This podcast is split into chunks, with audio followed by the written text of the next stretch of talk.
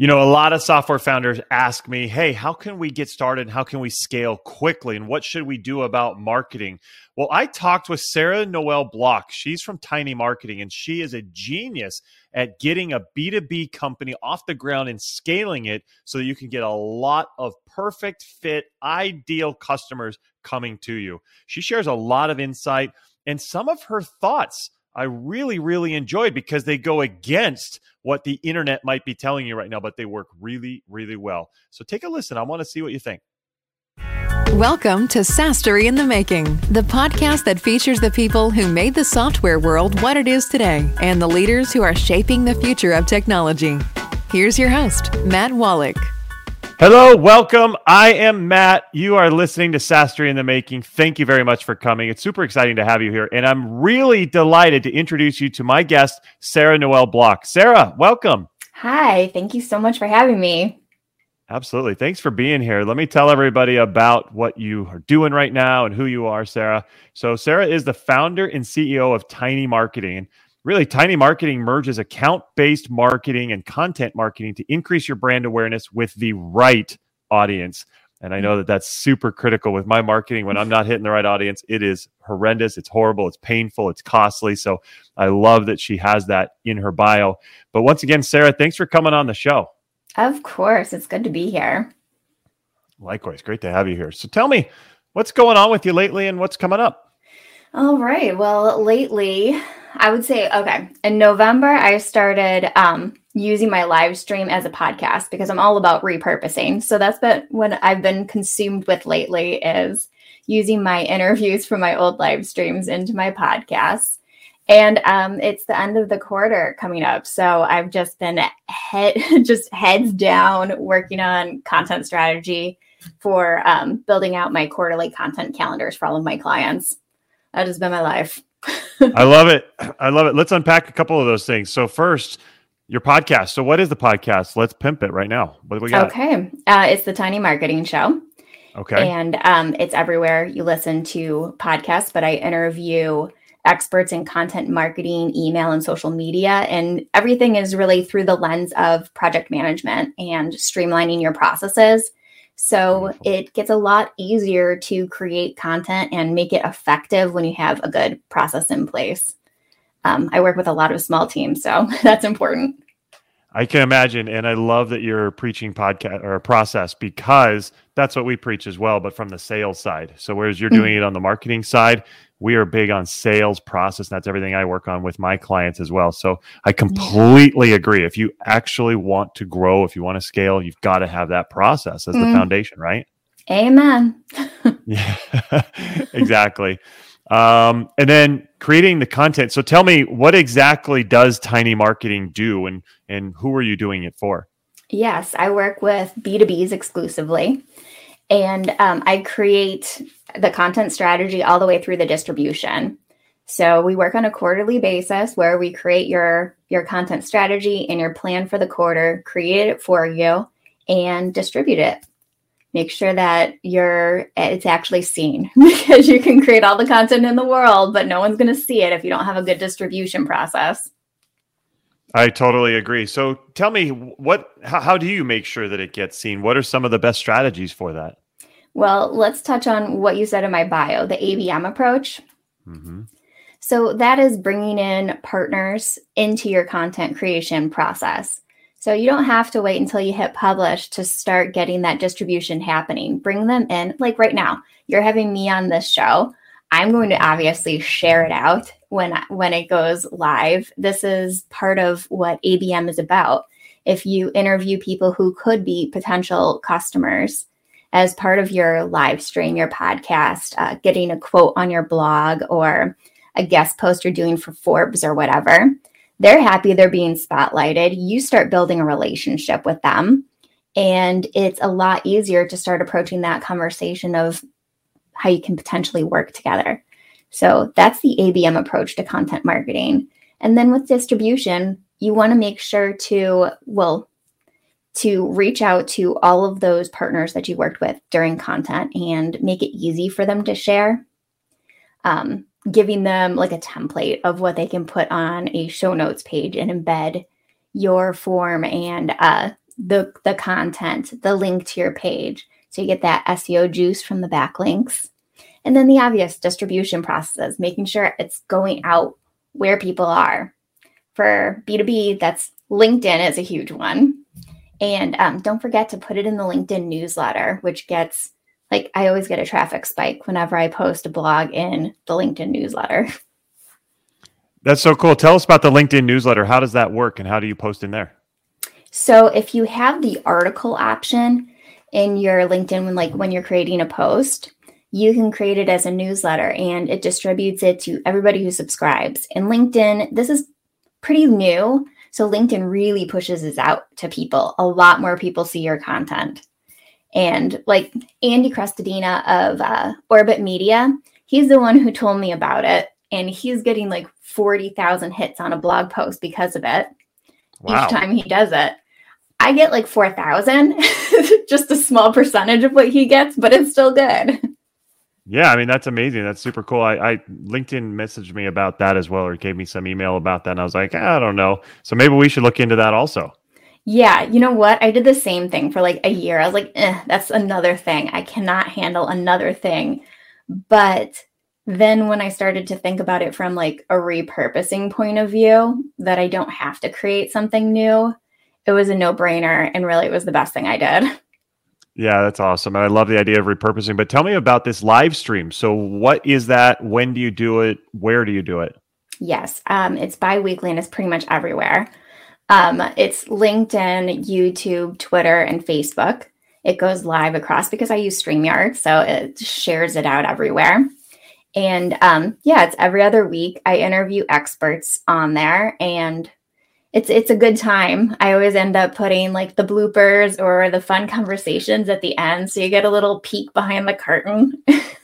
awesome. I love that. That's so cool. I think that uh, that live entertainment and live informational content is so so critical right now. So is yeah. it going well for you?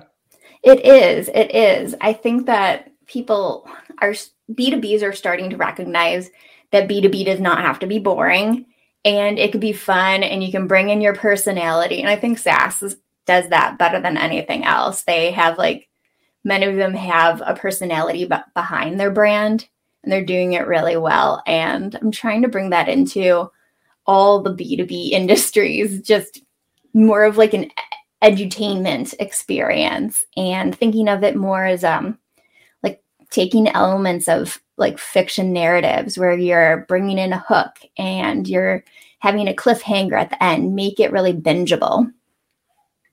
So cool. I like that idea, the hook, the cliffhanger. You can use stuff from fiction, and I think it applies really, really well to reason why there's a reason why that all that stuff has always worked in books and and movies for a long time. Exactly. But speaking on content marketing, why is that so important for a lot of different B2B companies, but in our world, B2B SaaS companies, why do they need content marketing?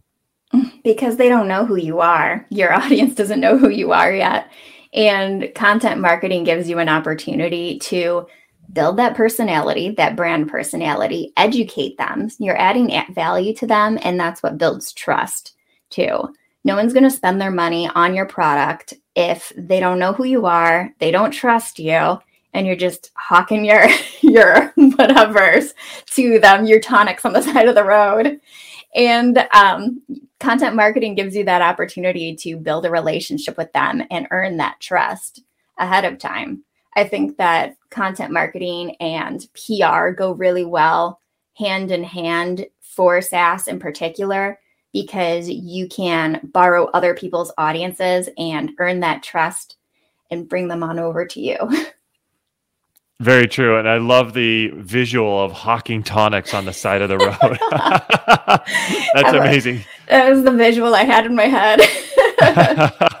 I can just see it now. That's that's awesome. But um, you've mentioned repurposing a couple of times, and so for people out there, it's something that we do a lot. We love it. We repurpose stuff off of this show and others. But for those who don't know what we're talking about, can you just explain what repurposing is, and then what are some of the ways you can do that? Yes. So make so first I'm going to give you a blanket statement but then I'll explain. Make repurposing part of your distribution process. So let's take this show for example. we're doing it on StreamYard and there's a video and there's an audio component. You can you can download those as as the video or as a separate WAV file. So this gives you an opportunity right off the bat to repurpose. You have a long form video. This interview will be like a half hour and you can break it up into four different micro videos that are more digestible for people who aren't looking for the entire interview and just want learning points. You can take the audio, make it a podcast. Obviously, that's what we're doing. and then you can take little clips of that podcast and turn it into audiograms. You can take the topics that we're talking about in this episode and eh, create blog posts inspired by it.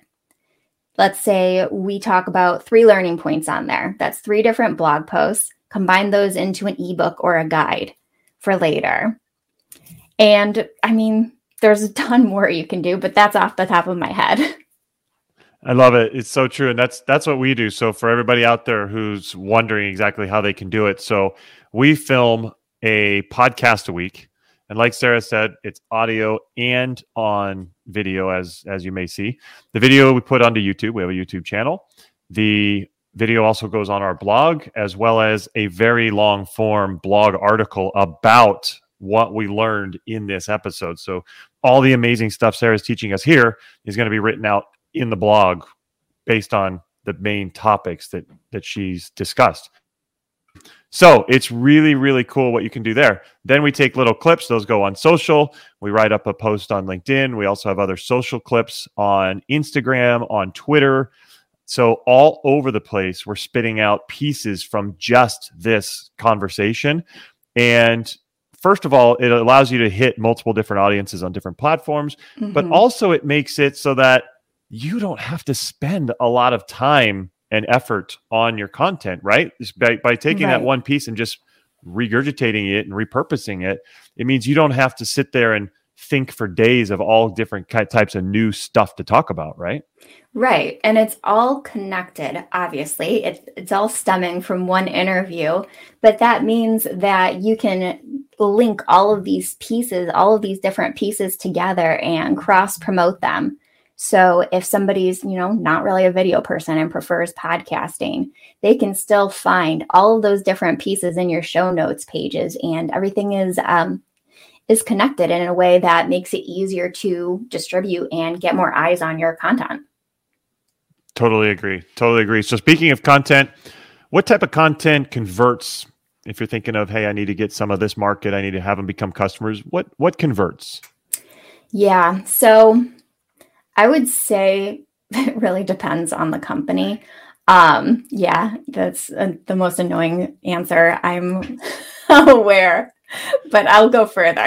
so, I mean, eat all of your your audience is going to consume they're all different learning styles and they're going to want to consume content in different ways so i'm not going to say a, a, video or a blog or a podcast is going to convert best those are honestly probably all closer to top of funnel where they're not going to convert it's more about earning trust and starting a relationship learning who you are webinars I have found are the highest converting, and they can also be repurposed to death.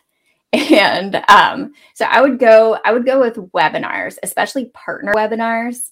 That is, that's where I get the most bang for my buck. If you have a a podcast or I'm sorry, a webinar where you're working with a partner that they share the same audience as you. Let's say it's a service company and a product company that are merging for the webinar your leads are going to go way up from that. The last three I've had, it's just been an influx of leads. Wow, that's so cool. And I totally agree. I've, I've done that before myself with my companies and I've hosted them and I've been a part of them. I've even attended some others. And you're right, it's super impactful, especially when you're with a partner and you're both targeting the same market. Mm-hmm. It, it, you, you can really drive a lot of interest if you run a good webinar. Yeah. Anytime you can bring a partner into the fold and you guys share the same audience, it's huge benefits. Totally agree. So, when you're creating content, what's the type of content that really stands out? What what what is something that kind of separates from the rest? I would say whenever you can bring in your own personality into into the content that's what really stands out. When people start to feel like they they know who you are it makes a big difference. That's why i started adding in the little conversations we'd have at the beginning of the interviews and the bloopers so people could really see our personalities and get a grasp of who we are. I am a firm believer in repel and appeal. So like if somebody is watching it and they're like that girl's annoying I'm glad. like I want to repel the wrong people. If you think that I'm, you know, that you couldn't stand me on a client call, then that's probably good that I repelled you early on. Yeah, good call. You don't want to waste your time going through a sales process with somebody who's never going to actually end up being a, a good customer or somebody who signs and then they're a horrible customer. Yeah. Both of those things would be bad. Yeah. Yeah. I feel like a lot of people fall into the trap of trying to attract everyone and it ends up as a disaster. Yeah, I, I totally agree. But Sarah, I can't believe anybody would be repelled by you. I mean, you are so awesome and you've got great insight, but I can't believe it. um, okay, so if you're thinking of SaaS companies, and I know you work with some of them, what are you seeing that are some of the biggest mistakes that they are making when it comes to marketing their products? Trying to copy other people um, or other other SaaS, they see someone who is successful. They see a brand that's successful, and they try and emulate them, mm-hmm. and then you just come across as generic, or you're creating content, but it's just sitting on your website and you're not distributing it. So being generic and letting your content just sit on your website without any way of people actually seeing it, those are the biggest problems that I see. Yeah, I, I totally agree. I think that that uh, just being generic, being the same, is not going to let you stick out. We talked about how can you separate, and that is absolutely a a killer. I also look at it as, and and this is maybe coming from somebody who's worked in software companies for 15 years and helped and coached and guided them for many years as well. I I've seen the inner workings of a lot of companies, especially some of the bigger, more successful companies. And I can tell you, they don't always have it figured out. So if you're copying them, you might be copying a bad strategy or a bad tactic. And that is definitely not something that you want to do. that is some good insider knowledge. Um, yeah. Yeah. Sometimes when I'm interviewing other content marketers with SaaS companies, I start to realize that it it looked it looked put together on the surface but they're they're just testing and then doing what what works seeing what works and then repeating it just like the rest of us it's all about testing and figuring it out but what resonates yeah i totally totally agree it really is all about testing and figuring it out and you might be finding something that you're trying to emulate that, that that's at the beginning of their test cycle that mm-hmm. they have no idea. They're just throwing stuff out there to see if it's actually going to work. And you now copy that and maybe never go back to them. And now you're doing something that never would work. Yeah. You're wasting a ton of time and effort and money on that. Yeah, that's a great point. You don't know their inner workings, their revenue. yeah, I mean those big companies, they're they're they have the capability to throw a couple million bucks at something and see if it's going to work or not most newer companies do not do that. yeah, yeah, that's a really good point. It's For easy sure. to to see a company that has a huge budget and then like not really conceptualizing how it would translate for you, a smaller company. For sure, for sure. So, with your own company, you've gotten great traction. You you got started. You grew quickly. Other than some of the things we talked about, what steps did you take to achieve that level of growth? Well, first, let's talk about the myth that it was quick. it feels quick to everybody else, but um, really, I was building it on the side when I was working full time. So it was Got it was no quick process, no quick win. But I will tell you that the biggest impact was starting early with building my personal brand and um, partnering with people. So before I ever launched Tiny Marketing and I was just freelancing, I already started building my personal brand knowing that I was going to be building this business. And I started partnering with publications and product companies and doing webinars with them, joint ventures of all sorts, podcasts, live streams. and just building that reputation and those backlinks to my website while I was still working full time and knowing that event that it would it would pan out. It would and it really did. My first I would say my first 5 clients came in from seeing me on something else on a partner publication or guest post I did. And um it I mean, when someone thinks to work with you, they're going to Google your name. and all of those different um, those different media appearances I had early on are still showing up and makes it so I'm the first two pages of Google when you Google my name. And that's that's really important when when you're trying to get noticed. So all of that, all of that helped. I would say the partnerships were the biggest thing. Yeah, I, I love that. First of all, that you didn't just have it happen overnight. There was a lot of work and sweat that went into it prior to. Oh, look, she's a main success. But I, I, it, it takes that that setup, that foundation, and I love that you talked about your personal brand. I don't think enough people are promoting their own personal brand, and I have a lot of people say, "Hey, I'm I'm just a director at a company, or I'm a I'm a sales rep." Should I be promoting? Yes, absolutely. You mm-hmm. should still be promoting your personal brand. And by the way, people will come to you and if you're a sales rep, you can sell them your product. You can get them interested in in what you have and make sure that it's going to help them. So your personal brand can help you regardless of who you are. You don't have to be an entrepreneur for it to work. Of yeah. course, it works great if you are, but it's not required. Well, I think in sales, it's more important than anything. They're definitely Googling your name when they have a meeting scheduled with you. And if you can show yourself, present yourself as the subject matter expert on that solution, that you're providing, that makes all the difference in the world. I think it's most important for sales. I mean, I totally. That's why it's totally important agree. for entrepreneurs because we're selling. Always selling. It's something Always. that a lot of entrepreneurs don't realize before they get into it, but they absolutely are. So I'm glad you said it. yeah. So, uh, Sarah, any last tips as we close out the show? Any last tips for software leaders, software founders who are wanting to grow and scale through marketing? Yeah, I would say start first with PR. You don't need to start with what I do, uh, creating original content on your own site and distributing out. Start with partnerships and PR so you can get into part um, publications that your audience is reading. Borrow from other people's audiences by partnering with different product and service companies, and then go into content marketing because really getting those backlinks to your site is pretty important before you start creating your own content and getting that out there so you can really rank in Google. I love it. That's great advice. She just laid out the path for everybody. All you getting started, definitely follow Sarah's advice. Sarah, this has been awesome. Thanks so much for coming on the show. Thank you for having me. It has been fun.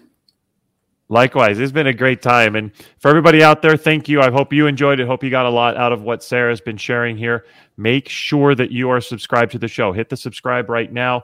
Also, I'd be grateful if you put a rating on there. Let me know what you think of the show and then a comment to say, hey, this is something that helps you or something that you're looking for in future shows. That way we can direct future uh, content, like we've been talking about, towards what's helpful for you. So thank you very much for coming. Thanks for being a part of the show, and we will see you next time. Take All right. Care. Thanks.